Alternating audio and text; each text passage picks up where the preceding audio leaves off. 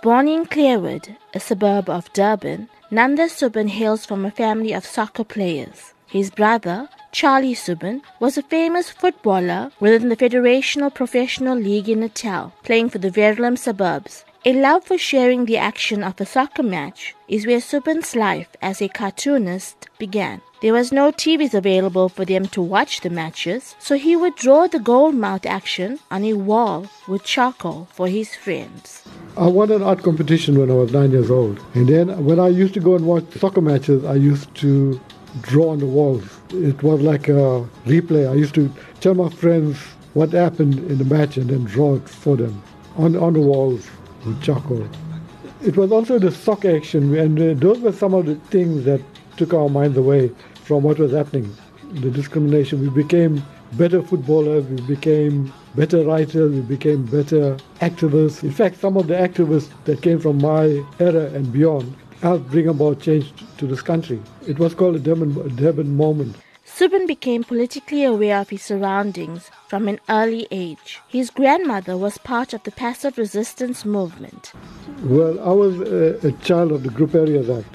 I remember when we were evicted, me and my brother, who became a famous football player, we did not want to be in the truck that was taking our furniture. We went to a football ground to watch a soccer match and then we found our way to our new home without being part of the eviction. It was in 1966 when we moved. Uh, we were about 12 and 10 years old, me and my brother. And my parents didn't even question us because they understood how we felt.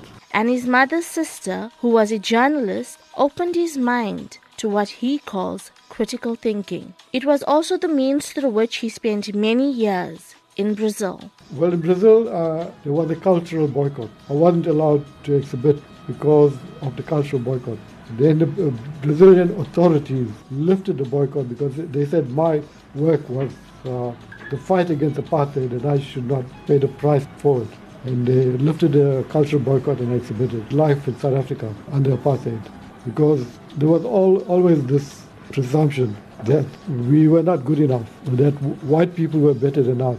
Soobben became South Africa's first, and for some time only, black political cartoonist during the apartheid era, and went on to establish a name for himself both locally and internationally. His social political statements, cartoons, and illustrations have been printed in newspapers such as the Post newspaper, the Independent on Saturday, the Daily News, and the Sunday Tribune. His cartoons are also syndicated to major international newspapers. I did not realize I was good. I thought I was just an uh, artist and uh, I could eventually become a signwriter or whatever, which I did. I, I, mean, I ended up living as a signwriter. I was doing the cartoons for the Post for basically nothing because it was more important to do it. It wasn't about the money. Soobben's journey has not been without its own political conspiracy. He alleges that he has been targeted in his personal and professional capacity. My cartoons are basically outspoken, and some people don't like it. I'm fighting to keep my school alive. So I've been targeted. That's why I moved out of Cowey Road. I had a bullet all through my window, and I had all my computers stolen. I've had threats, and I had scholarship money uh, withheld. Students were supposed to be given that scholarship. 30 students. I let them all graduate without being paid. My work has always created a lot of controversy. It means I'm doing something right because I was telling the truth. Look, I don't pick on anyone according to race. I just pick on discrimination, corruption, things like that. And that's what cartoonists should do, to speak out. I know there are cartoonists who try to make people laugh, but in a meaningless way. I try to make people laugh or cry by saying something more profound through my cartoons, something that can change the way people see things. Nanda Soobben has come a long way since scrawling sketches on the walls of his childhood home with charcoal. Dr. Soobben runs the Center for Fine Art and Animation, a cartooning, animation, and design school in Durban. I was teaching graphic designers who did graphic design using normal equipment, you know, normal pen and brush and ink and what have you. And then I started teaching them how to use Photoshop and teaching them to animate on the computer.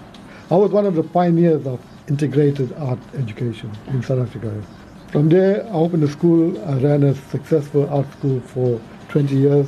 If you don't think you cannot be a good artist, no matter how well you can draw, It's not about drawing a beautiful picture. Your picture has to tell a story.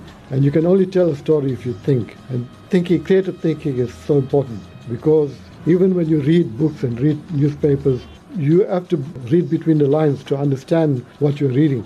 These days, Soobben spends his time sketching up more political controversy and working on an animation series. Currently, I'm working on the Nelson Mandela folktales. It's about the story that Nelson Mandela was told to as a kid when he was growing up in the Transkei.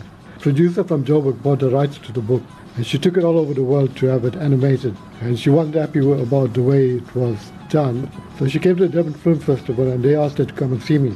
So we did a boot camp, and she saw it and she loved it. Soobben has proven the time old adage that the pen is mightier than the sword, and he has no plans on stopping. Uh, well, if we live in a, in a perfect society, then I suppose I could just paint flowers. We don't live in a perfect society. My paintbrush is uh, it's it's a powerful tool because I can use it to to make a point.